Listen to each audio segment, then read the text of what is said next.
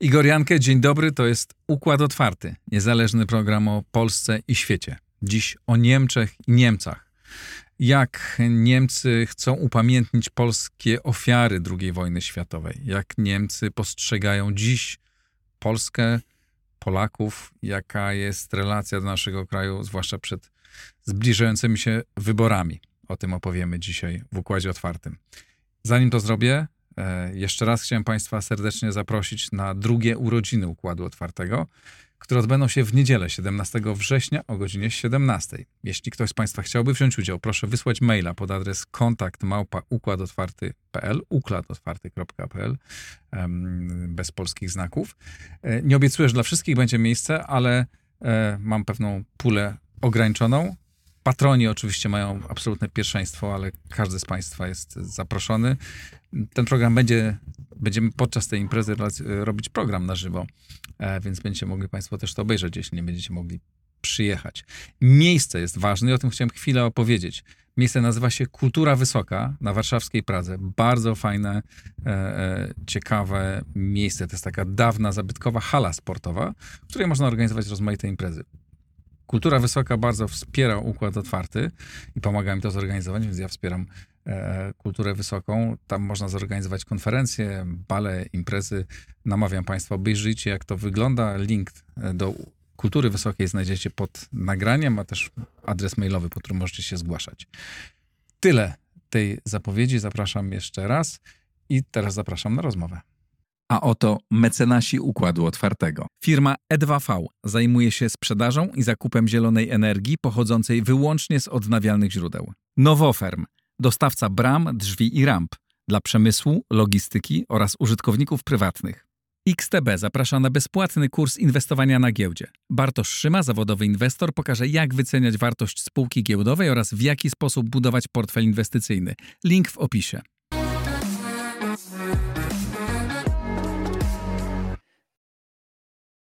Mateusz Fałkowski, wicedyrektor Instytutu Pileckiego w Berlinie. Dzień dobry. Dzień dobry. Rozmawialiśmy jakiś czas temu o, o relacjach polsko-niemieckich, o tym, jak one się e, e, zmieniają. Ta rozmowa zresztą spotkała się z bardzo dużym zainteresowaniem. E, jak to dzisiaj wygląda?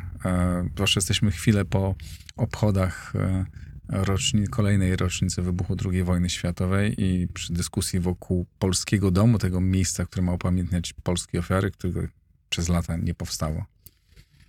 Tak, rzeczywiście w tej chwili w Niemczech się toczy taka dyskusja związana w jaki sposób, e, w jaki sposób upamiętnić e, polskie ofiary, albo też, ponieważ taka była pierwotna inicjatywa zgłoszona przez kilka osób takich zasłużonych, rzeczywiście starszego pokolenia, tam była między innymi była marszałek czy prezydent Bundestagu Rita Zismut, e, Florian Mausbach, Andreas Nahama, to jest jeden z rabinów w Berlinie e, i kilka innych osób.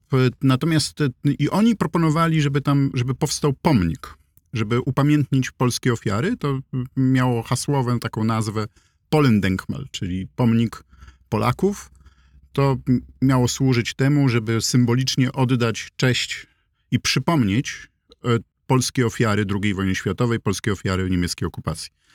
E, natomiast ten, ten projekt został przekształcony, czy w jakiś sposób przechwycony albo przekształcony.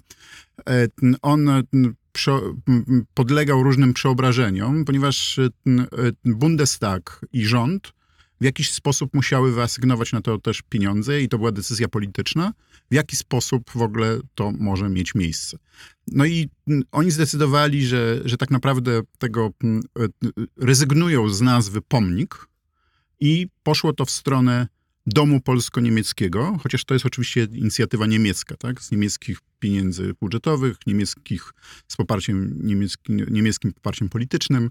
E, I ten dom polsko-niemiecki ma służyć po pierwsze ekspozycji wystawy, dużej wystawy poświęconej Polsce, ma służyć takiemu właśnie przekazywaniu wiedzy o Polsce przez niemieckie środowisko polonoznawców, no i ma służyć też e, spotkaniom młodzieży. Ten akcent na spotkania młodzieży jest tam dosyć, dosyć istotny przed tym takim przesunięciem. E, No i ten, m, ta inicjatywa też przeszła trochę organizacyjnie e, drogę spod parasola Ministerstwa Spraw Zagranicznych niemieckiego do pod e, pełnomocnika do spraw kultury, do, pod Ministerstwo Kultury Niem, Niemiec. E, I tym się w tej chwili opiekują dwie instytucje. Jedna instytucja to jest e, Stiftung Denkmal, czyli na marginesie właśnie pomnik, tak? Ale to jest, to jest fundacja, która opiekuje się przede wszystkim e, wszystkimi, mi- czy większością miejsc pamięci w Berlinie, e, w- szczególności pomnikiem ofiar Holokaustu, tym tak zwanym Holocaust-Mahnmal, czyli tym pomnikiem ofiar Holokaustu w samym centrum Berlina. Bardzo poruszające E, zresztą. Tak, to jest duża przestrzeń, taki, takie trochę właśnie takie, e, takie głazy, czy, czy taki labirynt, e, labirynt z kamienia zrobiony. Między grobami jakby, Taki tak? trochę przypominający groby, trochę po- przypominający takie martwe miasto. E, Ale oprócz tego pomnika są w Berlinie również e, e, kilka innych pomników. One są, co charakterystyczne, one nigdy nie są poświęcone jakiejś nacji. To, to one nie są poświęcone ofiarom jakiejś określonej narodowości. One są określone, one są poświęcone na przykład ofiarom Roma Sinti, właśnie ofiarom żydowskim, tak jak żeśmy już wcześniej wspomnieli, ale również pomnik ofiar, e, hol- e, ofiar homoseksualnych e, i ofiar eutanazji. To są te takie grupy właśnie nienarodowościowe i to jest też taka cecha charakterystyczna niemieckich kultur pamięci. Tak? To znaczy, że oni e, raczej są skłonni upamiętniać grupy nienarodowościowe, tylko właśnie w jakiejś kategorii, co też ma taki, taki aspekt, że oni bardzo często myślą, albo bardzo często jest to formułowane w ten sposób, że to są Niemcy, którzy są, byli z danej grupy, czyli niemieccy Żydzi, niemieccy Mhm. homoseksu- homoseksualiści, niemieckie ofiary eutanazji, tak? To znaczy, to, to też jest często w ten sposób, to, to jest taki, taki element właśnie tego e, e, zawarty trochę właśnie w, tej, w tym rysie kultury pamięci właśnie niemieckiej. Czy to jest też chęć pokazania, że Niemcy, my też byliśmy ofiarami? E, Oczywiście ona nie jest tacy- deklarowana, ona nie jest deklarowana wprost, ale rzeczywiście tak, tak można powiedzieć. E, W ten sposób to wygląda. E, I dlaczego to jest ważne? Dlaczego też jest, dlaczego też jest ważne to, że Polska w jakiś sposób e, rzeczywiście z radością powitała tą pierwotną e, inicjatywę tej m, Pomnika. Polendenkmal inicjatywę, tak? Czy, dlatego, że widzimy w badaniach, i to są na przykład badania robione na zlecenie Zeit w, w 2020 roku i wcześniej badania, wcześniejsze badania, kilka e, badań tak zwanych MEMO, czyli badania robione przez Uniwersytet Bielefeld, które pokazywały, że tak naprawdę przyporządkowanie, jeżeli się pyta Niemców, kto był ofiarą niemieckiej m, III Rzeszy w czasie II wojny światowej, to odpowiedzi zasadniczo, zasadniczo te odpowiedzi odpowiadają topografii pomników. To znaczy, wymieniano wtedy są, wymieniane są ofiary Holokaustu, to jest oczywiście i tutaj jakby nie ma tutaj żadnej wątpliwości, prawda? Znaczy, to nie jest złe, że oni są wymieniani, ale w każdym razie też są wymieniani właśnie e, ofiary homoseksualne, ofiary Roma Sinti, znaczy, czyli te pomniki spełniają pewną ważną rolę w Mhm. przeobrażeniach społecznych, tak? czy w, w tworzeniu pewnej świadomości społecznej. I dlatego też Polsce zależy na pomniku. I dlatego A też- dlaczego do tego nie, nie dochodzi do powstania pomnika, tylko tego domu polskiego? E, To znaczy, tutaj jedno zastrzeżenie jest konieczne. M, Twórcy tego, tej inicjatywy Domu Polsko-Niemieckiego m, czy, m, podkreślają, że tam jakiś element artystyczny będzie. Tak? To znaczy, oni unikają słowa pomnik, oni używają słowa künstlerisches Element, czyli element artystyczny. Wcześniej mówiono o instalacji artystycznej. E, I to jest, ma ta, to coś, tak? ten pomnik albo quasi-pomnik, ma e, e, ma w, zamierzeniu być częścią, jakoś być też uwzględniony w tym, w tym domu polsko-niemieckim. Natomiast też jest kwestia sekwencji.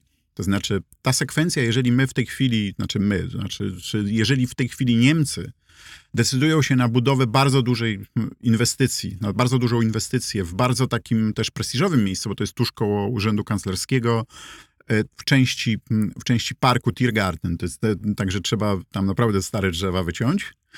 Czyli trzeba też skonsultować to z mieszkańcami Berlina, czy chcecie, żeby te drzewa zostały wycięte. To wcale też nie będzie takie łatwe.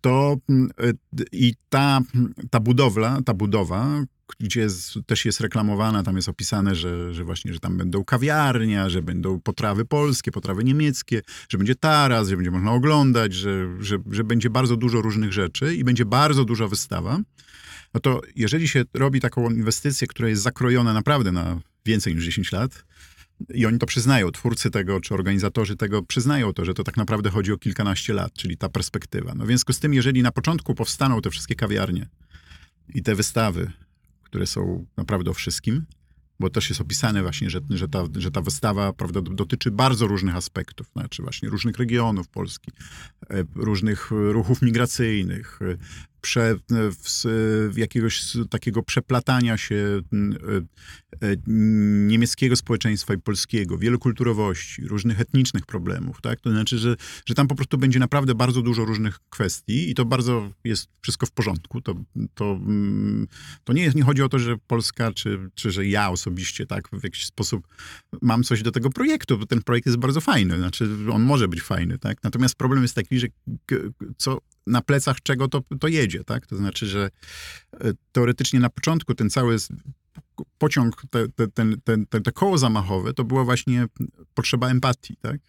Ta Pol inicjatywa e, Mausbacha, Tirzego, Nahamy, Zismut, Bingena, to była e, inicjatywa kierowana empatią i symbolicznym gestem właśnie w kierunku polskich ofiar.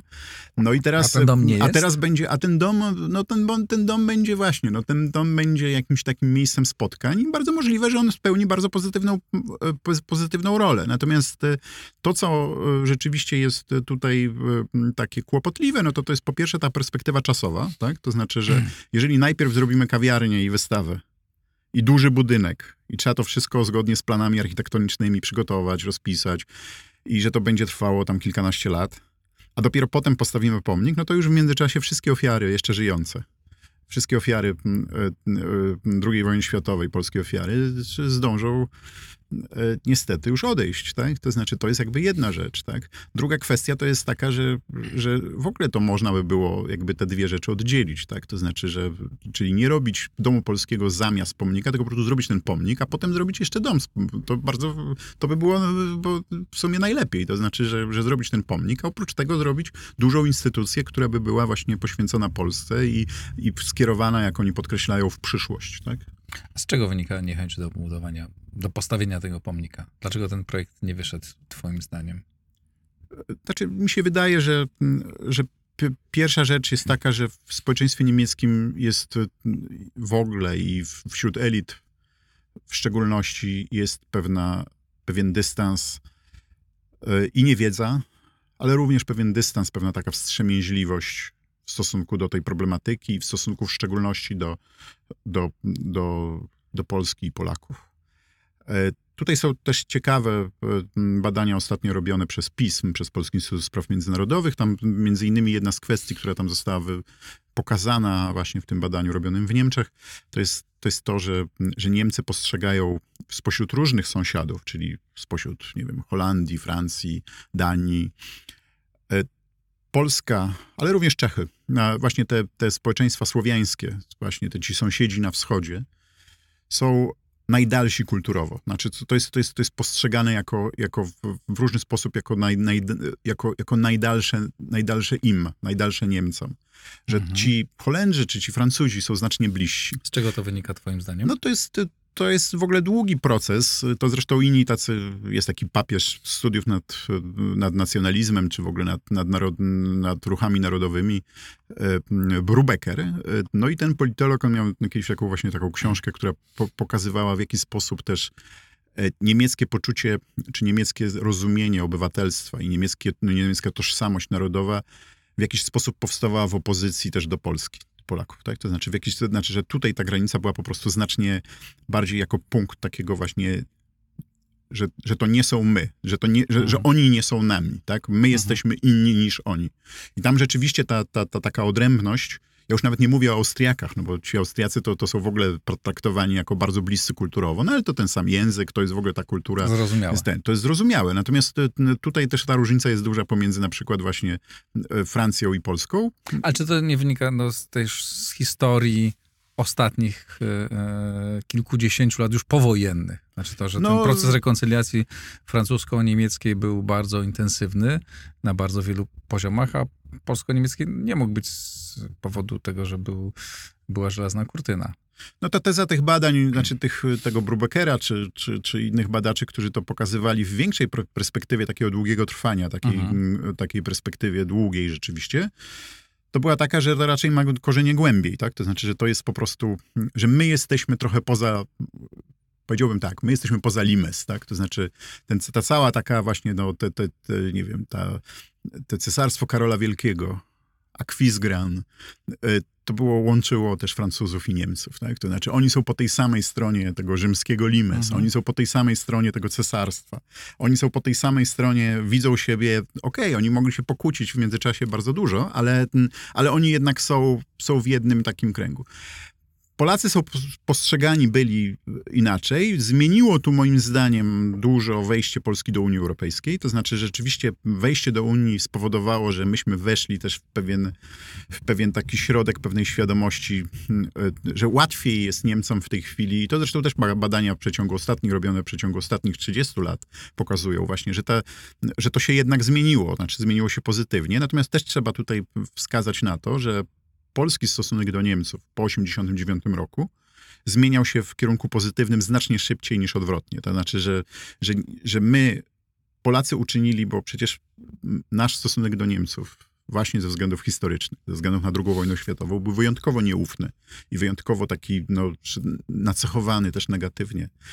I to się bardzo szybko i bardzo poważnie się zmieniło właśnie pozytywnie. Znaczy, że, że, że w przeciągu lat 90. i 2000 po prostu się, się tam rzeczywiście bardzo dużo wy, wydarzyło. W, to znaczy, że, te, że ta, na tej skali sympatii po prostu Polacy znacznie bardziej polubili niejako Niemców. Natomiast, natomiast w przypadku Niemiec taki rzeczywiście skok, znaczy tam rzeczywiście była poprawa w, w, związana też, to jest moja teza, z, z wejściem do Unii Polski. Natomiast, natomiast tak naprawdę te zmiany w Polsce były znacznie, znacznie większe niż w, w Niemczech. Ale mnie się wydaje, że to jest zrozumiałe i naturalne. Znaczy dla biednej Polski z początku lat 90.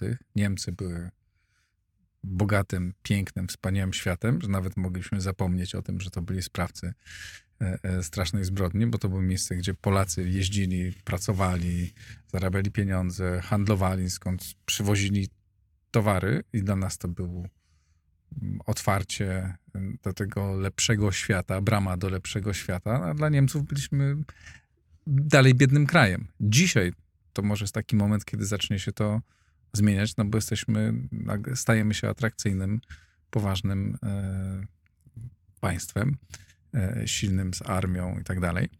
E, więc mi się wydaje, że tak ja, ja, ja, rozumiem, dlaczego to się. Niespecjalnie mam pretensje do rzeczywistości, że to tak. Po naszej stronie to szybciej szło po tamtej wolnie. Nie? Być może myśmy byli po prostu bardziej intensywnie no, teraz na tym pracować. To, to troszeczkę było tak, że, że przynajmniej do pewnego, do pewnego momentu, czy do pewnego stopnia. E, można tak użyć takiego skrótu, że zarówno Polacy, jak i Niemcy patrzyli w pewnym momencie na zachód. To znaczy, Niemcy byli raczej tak. tradycyjnie skierowani tam właśnie, że oni jeździli nawet, nawet na wakacje, to jeździli na Majorkę czy, czy, czy do Włoch, tak? Polacy patrzyli na zachód też, bo właśnie Niemcy utożsamiają z zachodem, tak? W związku z tym. E, no, polskie miasta inaczej wyglądały w latach 90. i tak, mniej ale... fajniej było tu przyjeżdżać niż dzisiaj. I właśnie, i tutaj i ja rzeczywiście bym powiedział, że Polacy patrząc na zachód jako pierwsi, na pierwszym planie widzieli Niemców. Zresztą nadal widzimy Niemców, utożsamiając z nich, czy to z Unią Europejską, to politycy też robią, tak? To znaczy, że Niemcy są po prostu taką, taką figurą, czy to Zachodu, czy to Unii Europejskiej, albo dobrą, albo złą, to już jest różnie, natomiast, natomiast dla Polaków są czymś znacznie ważniejszym. I tutaj oczywiście to jest ten część tej asymetrii, która się tutaj niewątpliwie pojawia, ale i oczywiście ja też bym się zgodził z tobą, że trudno mieć pretensje do rzeczywistości, no tak po prostu jest, no tylko trzeba sobie z tego zdawać sprawę. Tak. Wracając jeszcze do tego tej historii Domu Polskiego i, i, i pomnika. Na ile ten projekt jest konsultowany z jakimiś polskimi instytucjami, chociażby z, z instytucją, w której ty pracujesz, czy z IPN-em, czy z, nie wiem, czy z polskim rządem, z kimkolwiek? Znaczy organizatorzy przedstawili, przedstawili taki, e, tak, e, taki papier koncepcyjny, taki, taki dokument, w którym e, wprost wymienili jedną instytucję naukową, czyli Instytut Historii Polskiej Akademii Nauk, jako kogoś, kto, czy jako organizację, z którą oni to będą, czy planują to konsultować. E, I druga organizacja, która jest częściowo polska, bo to jest taka podwójna organizacja e, współpracy e, takiej między dwoma krajami, to jest, to jest polsko-niemiecka współpraca młodzieży, czyli tak zwany Jugendwerk. No i te dwie instytucje były wymienione przez nich jako, jako, jako tacy współpracownicy, czy, czy właśnie czy partnerzy po stronie polskiej. Chciałem, żebyśmy wrócili do tej rozmowy, jak Niemcy, jak Niemcy postrzegają, jak Polska jest postrzegana przez e, Niemców, a zwłaszcza w kontekście tego, co się dzieje wokół wojny. Podczas naszej poprzedniej rozmowy, jeśli ktoś z Państwa nie widział, to, to namawiam do, do znalezienia jej. E, mówiliśmy o tym jakby takim pierwszym pozytywnym szoku, jak Polska się zachowała po, po wojnie. No ale jest, był pierwszy szok, potem był drugi, trzeci, znaczy kolejne fale tego, co się działo, e, tych informacji dotyczących również tego, co, co robi Polska. No i teraz są takie informacje, że Polska rozbudowuje armię, e, kupuje bardzo dużo sprzętu, wydaje na to, ma zamiar wydawać, już wydaje e, bardzo dużo pieniędzy, no ale nie chce kupować sprzętu niemieckiego, tylko kupuje sprzęt amerykański czy koreański. E, I jak, jak to ma, w, czy to jest w ogóle odbierane po, po stronie niemieckiej, jak to jest postrzegane i w ogóle jak dzisiaj jest, jak dzisiaj w tym momencie, jak Niemcy postrzegają Polskę? Jak to odbierasz? Znaczy, to jest z jednej strony są artykuły, które podkreślają właśnie to też w kategoriach trochę takiego zdumienia. No w ogóle oni są znaczy nie powiem, że niespełna rozumu, ale że, że wow, to jest tak dużo, to jest tak dużo sprzętu, to jest tak dużo pieniędzy. A czy to jest, jest taki szacunek, nie... że oni są stanie się poważni, czy co, wariaci i do tego jeszcze uzależnieni od Ameryki, a nie, nie myślący racjonalnie, żeby kupować nasze niemieckie? Nie, mi się wydaje, że, że tutaj raczej takie, taki... Yy, taka refleksja wśród części dziennikarzy, na pewno wśród e, większości ekspertów jest taka, no, że tak naprawdę, no to jeżeli jest jakiś realny Zeitenwende, tak, czyli realny przełom, tak, no to on się nie odbywa w Niemczech, tylko się odbywa w Polsce. Znaczy, że tam, że jeżeli ktoś naprawdę wyciągnął pewne wnioski takie bardzo poważne właśnie, przełomowe, tak, właśnie te, te ala Zeitenwende, tak, E, no to była Polska. I, i tu jest raczej to, to tak ramowane pozytywnie, tak? To znaczy to jest jakby rozumiane pozytywnie e, i to doprowadza do, do takiego trochę takiego właśnie poznawczego E, dysonansu, czy właśnie czy jakiegoś czegoś, jakiegoś takiego elementu, który wyprowadza ze starych nawyków myślenia. Taka była ciekawa dyskusja nie tak dawno w, e, na Twitterze, właśnie z kilka dni temu. E, jeden z dziennikarzy Decide, który się zajmuje sprawami zagranicznych, napisał, bo on właśnie krytykował fakt, że, że, że krytykując fakt, że kanclerz Scholz nie poświęcił żadnej wypowiedzi rocznicy 1 września oraz w szczególności nie był na tych obchodach, czy tam zapowiedziach 1 e, września pod samym kanclerskim urzędem, tak? Znaczy właśnie bezpośredniej przy jego biurze, e, ponieważ tam były dwie panie minister z Zielonych. Tam była Annalena Baerbock, czyli minister spraw zagranicznych oraz Claudia Roth, minister kultury. I, e, i ten Jörg Lau, czyli właśnie ten, ten dziennikarz, którego tutaj cytuję, napisał, że no, że to jest w ogóle dziwne, że, że e, kanclerz Niemiec e, w ogóle nie poświęcił temu uwagi i nie był obecny w sytuacji, kiedy chodzi o a najważniej, najważniejszego sąsiada Niemiec, tak? Czyli tutaj już jest mocna teza, tak? Znaczy coś, co zresztą wywołało reakcję też wśród publicystów, e, wśród innego, u innego autora, który zaraz replikował, nie, nie, nie, nie, słuchaj, najważniejszym partnerem jest, czy najważniejszym sąsiadem jest Francja. Co ty napisałeś? No a on to dalej argumentował i mówił, no ze względów bezpieczeństwa, ze względów gospodarczych, oraz ze względu na pewną taką uwagę, którą należy teraz przywiązać do, do właśnie do stosunków dwustronnych, które wcale nie są oczywiste i wcale nie są dookreślone, w przeciwieństwie do stosunków niemiecko-francuskich, to należało tam być. To znaczy, że kanclerz powinien tam być. No i tam nawet to on to sformułował w ten sposób, że on to bez sensu zostawił, zostawił zielonym, tak? To znaczy, że dwie panie minister właśnie z zielonych były, a nikogo z SPD nie było. W związku z tym e, to jest to, to, e, że jeżeli się tego typu właśnie głosy pojawiają i w ogóle wchodzi do, wchodzi do, do obiegu, nawet dyskutowanego, nawet kwestionowanego przez innych, teza, że Polska jest w tej chwili najważniejszym sąsiadem Niemiec, no to jest coś nowego. Tego nie Mhm, było wcześniej. mhm. A jak jest, e, czy zmieniło się jakkolwiek postrzeganie i podejście do kwestii reparacji? Czy pojawiają się jakieś głosy, że no coś z tym trzeba będzie kiedyś zrobić? Oczywiście nie, nie, nie, my e, nie akceptujemy tego, bo sprawa została rozstrzygnięta. E, Czy jakby ten nasze tam stukanie dotyczy kruszenie tego muru, czy coś tam wypada z tego muru, czy, czy na razie jest dalej twardo, jedno, jednoznacznie wszędzie słychać tylko głos nie?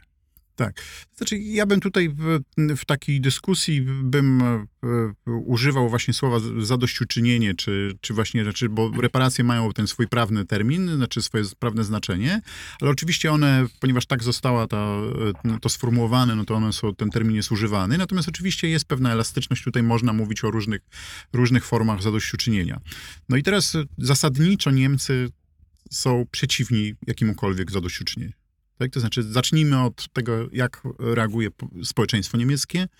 Niemieckie społeczeństwo, a więc również wyborcy właśnie niemieckich polityków, e, zasadniczo wykazują desinteresment. Tak? To znaczy, oni mówią, e, e, znaczy, i tutaj te badania są też bardzo ciekawe. Znaczy, A są że- badania na ten temat? tak, i to jest pytanie, między innymi jedno z pytań, które są, zadał pism właśnie. No i to jest, to jest jedno pytanie, to, jest, to, to było takie właśnie, które pokazało, że, że jedna trzecia Niemców uważa,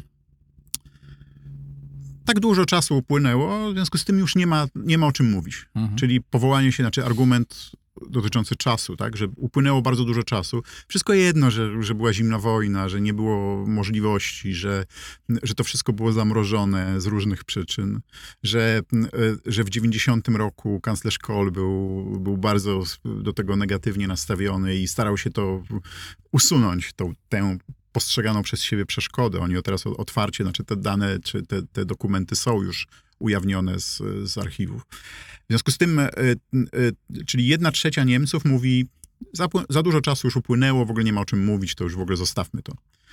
Jedna trzecia mówi, ma taki, e, taki bardziej transakcyjny do tego stosunek i ona mówi, myśmy dali ziemie wschodnie nasze, tak, czyli te, które są naszymi ziemiami zachodnimi, no i ponieważ myśmy dali Polakom, znaczy oni dali, Niemcy dali Polakom, ja mówię, używam tu w cudzysłowie, że to jest ich fraza, tak, że, że, że zos- zostało nam dane e, od Niemiec, e, nie wiem, Wrocław, e, ziemia lubuska czy zachodnie Pomorze, i z tego powodu oni uważają, że, że, że dalsza rozmowa o reparacjach nie ma sensu, ponieważ de facto Polska utrzymała te reparacje. I to jest dalsza, druga, jedna trzecia. I można powiedzieć, że, że w społeczeństwie niemieckim jest około 20% respondentów, którzy mówią, pod jakimiś warunkami, w jakiś sposób można, e, e, czy należy ze względów moralnych, ze względów e, charytatywnych, również nie w formie, ja mówię teraz o tych osobach, które mówią, opowiadają się z jak, jakąkolwiek formą zadośćuczynienia, bo to może być nie jako reparacje, tylko jako, jako, jako jakiś rodzaj wypłat dla osób jeszcze żyjących i że to by było właśnie konieczne ze względów na przykład moralnych.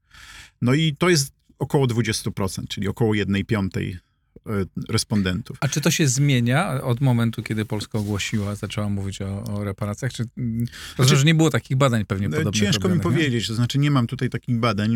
Na pewno warto to teraz śledzić i na pewno warto robić następne. E, Wydaje mi się, że tutaj też to, e, to jest, są raczej procesy, które się z dnia na dzień nie, Tak. nie dzieją. W związku z tym, ale ja mówię teraz też o tym, ja wspomniałem o tych badaniach społecznych, czy o nastawieniu społeczeństwa też z tego powodu, że, no, że to jest pewną, mm, pewną taką wskazówką dla polityków. No, politycy generalnie, znaczy mówię o politykach niemieckich, oni zarówno w kwestii tego właśnie, tego pomnika, tak, są negatywnie nastawieni, tak jak kanclerz Scholz nie uważają, że należy być 1 września, albo chociażby zatweetować, czy tam coś napisać. No i to rzeczywiście, to jest, to uderza, tak? To znaczy, że prawdopodobnie, jeśli by, jeśli by była jakaś rocznica w stosunkach francusko-niemieckich dotycząca, dotycząca właśnie problemów z przeszłości, to kanclerz by się czuł w obowiązku, e, żeby, żeby coś, nawet jeżeli nie był tam osobiście, to żeby coś o tym powiedzieć. Wniosek z tego taki, że pewnie większą szansą niż nacisk polityczny bezpośrednio na, na, na, na polityków ma sens jakby też prowadzenie no, takiej miękkiej dyplomacji, no, trochę tego, co, co wy robicie tak, w Instytucie Pileckiego. Znaczy no. zmienianie, wpływanie na świadomość y, Niemców i tą drogą dotarcie do polityki. Tak, chociaż oczywiście to trzeba powiedzieć, że to, są, że to jest długi marsz. Mhm. E, ja może podam przykład, jak, jak to można robić i jak my to robimy. Mhm. To, to jest na przykład projekt, który, który, jest, który my akurat robimy wspólnie z, z Żydowskim Instytutem Historycznym z Warszawy. E, to jest projekt skierowany do nauczycieli, do nauczycieli niemieckich szkół i do takich osób, które pracują w miejscach pamięci i później Niemcy mają takie słowo dziwne, multiplikatorzy.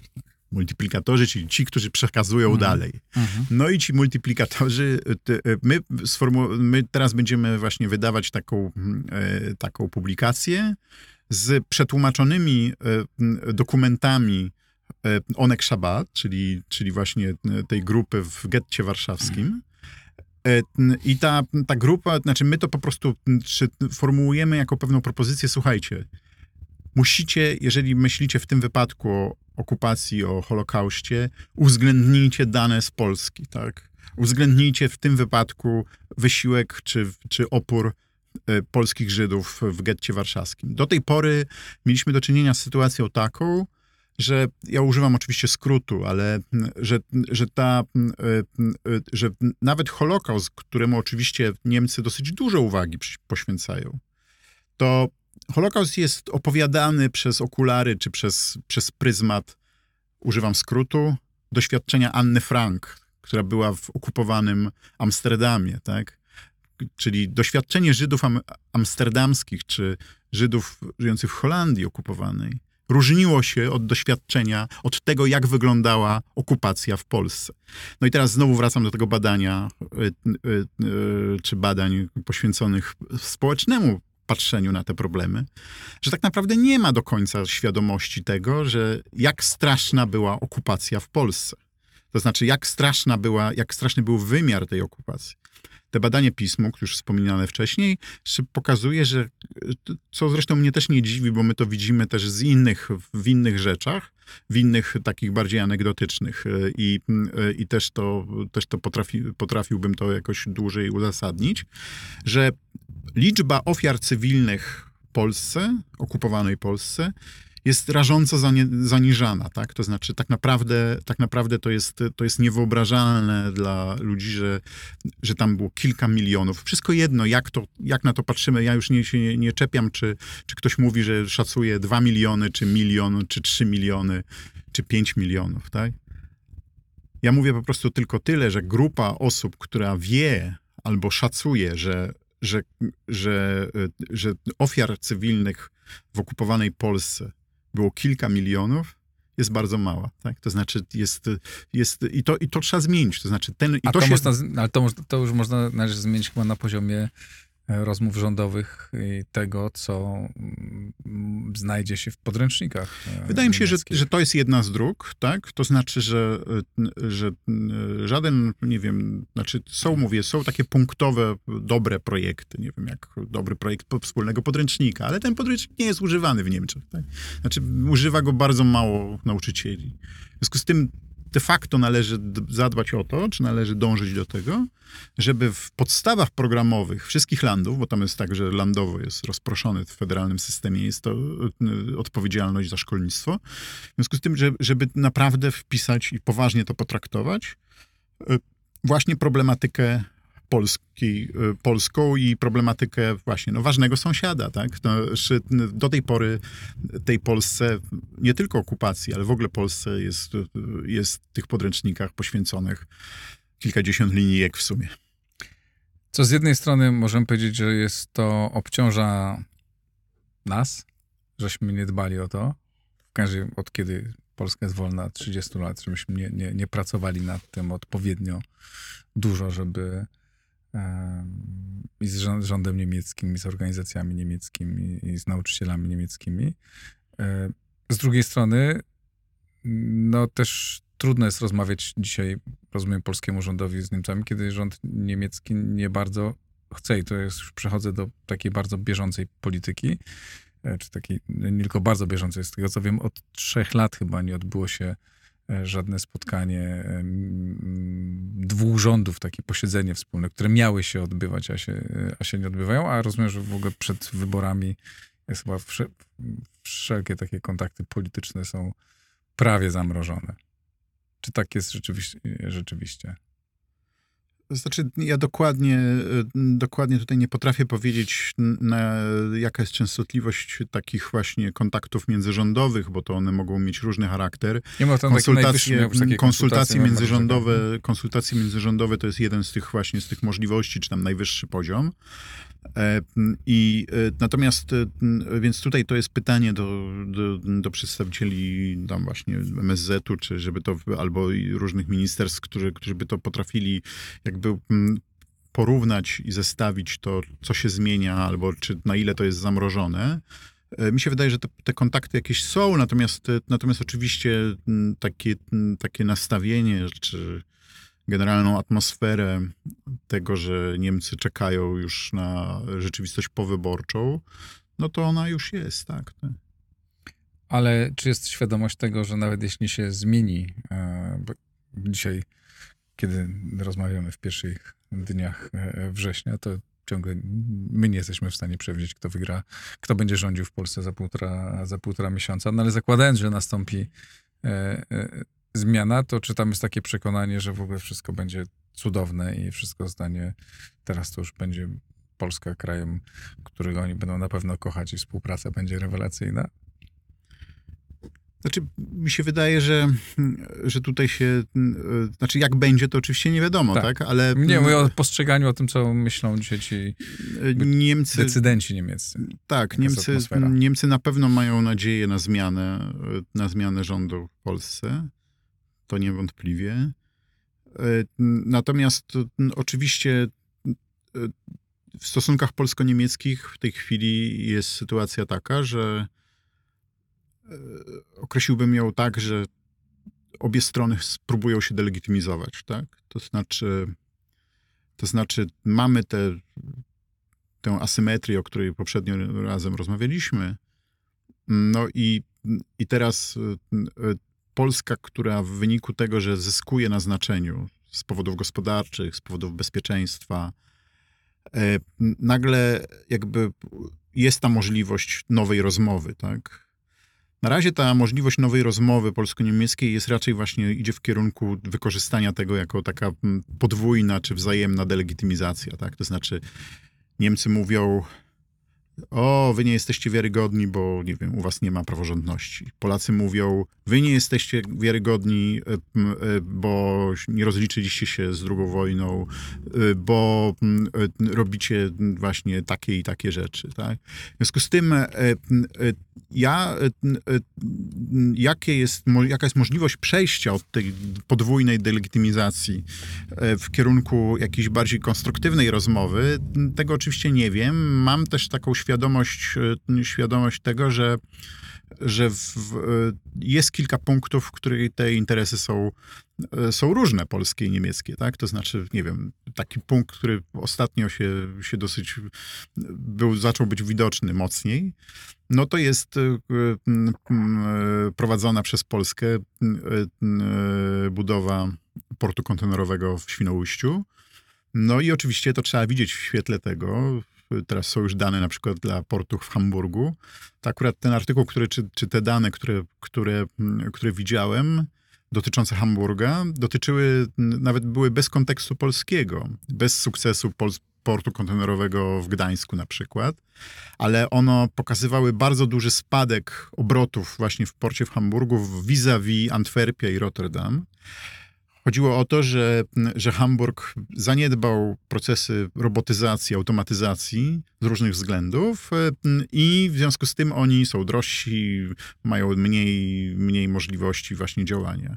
No i teraz, jeżeli na to nałożymy, na ten, na ten takie problemy już w tej chwili widoczne, nałożymy jeszcze na przykład właśnie tą inwestycję w port kontenerowy w Świnoujściu, no to wówczas mamy tutaj pewne, pewną rzecz. Polska powinna do tego dążyć, niezależnie od rządu. I tutaj prawdopodobnie nawet gdyby się zmienił rząd, to ten nowy rząd, ta, ta, ta inna partia przy, przy u władzy w Polsce, mogłaby skorzystać z tego lewaru, który tutaj dostarczył jej de facto PiS. Tak? To znaczy, że, że tutaj niewątpliwie byłaby sytuacja, w której każdy nowy rząd korzysta z sytuacji, które z nowych możliwości, z nowego, szerszego, szerszych możliwości działania, które były stworzone właśnie przez pewien taki no, lewar w postaci polityki obecnej. Czy ty zauważasz w czasie, kiedy tam mm, działasz w Instytucie e, Pileckiego w Berlinie, czy to nastawienie do Polski w tym czasie, jakby też efekty trochę waszej pracy, czy to już jest jakkolwiek zauważalne? Znaczy, to zawsze ciężko się, ciężko się ocenia efekty własnej, własnego działania. My rzeczywiście w tej chwili Instytut Pileckiego w Berlinie ma 4 lata. Teraz będziemy, właśnie otwieramy nową wystawę stałą 26 września i robimy takie czwarte urodziny Pileckiego w, właśnie w Berlinie. E, I my rzeczywiście w jakiś sposób zaistnieliśmy w tym pejzażu berlińskim na różne sposoby, tak? To znaczy to i pisano o nas e, właśnie w prasie i, e, i mamy rzeczywiście dużo wydarzeń i ci ludzie przychodzą, mamy do, dobrą, tak, jak, na, na, jak można powiedzieć, właśnie frekwencję. Zaistnieliśmy też w kontekście naszej aktywności pomocy dla Ukrainy i, i bycia taką instytucją, która również popiera właśnie, e, czy współpracuje z diasporą ukraińską, ale również z diasporą białoruską tam w Niemczech. E, więc e, tutaj osoby, które nawet były sceptyczne co do samej Polski, czy do samej instytucji, które nie, wcześniej nie przyszły na, na jakąś rzecz związaną z historią Polski, to teraz po 24 lutego właśnie 2021 e,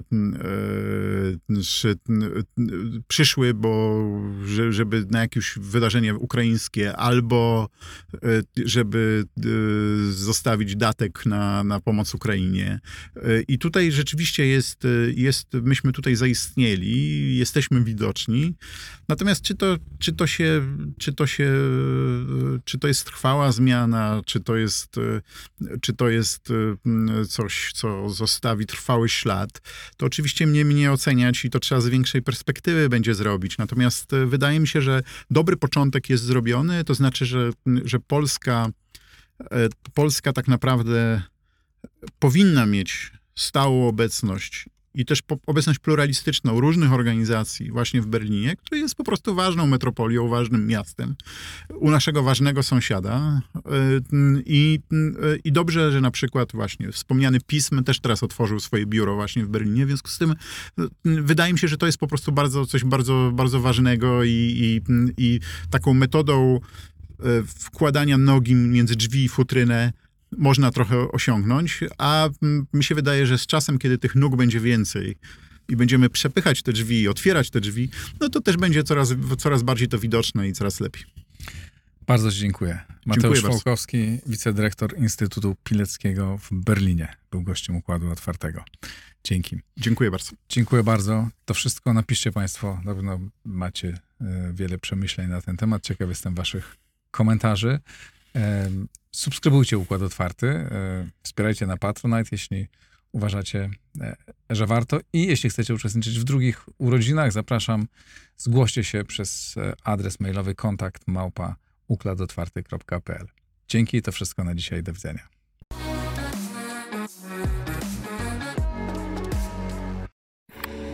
Nagraj to w blisko.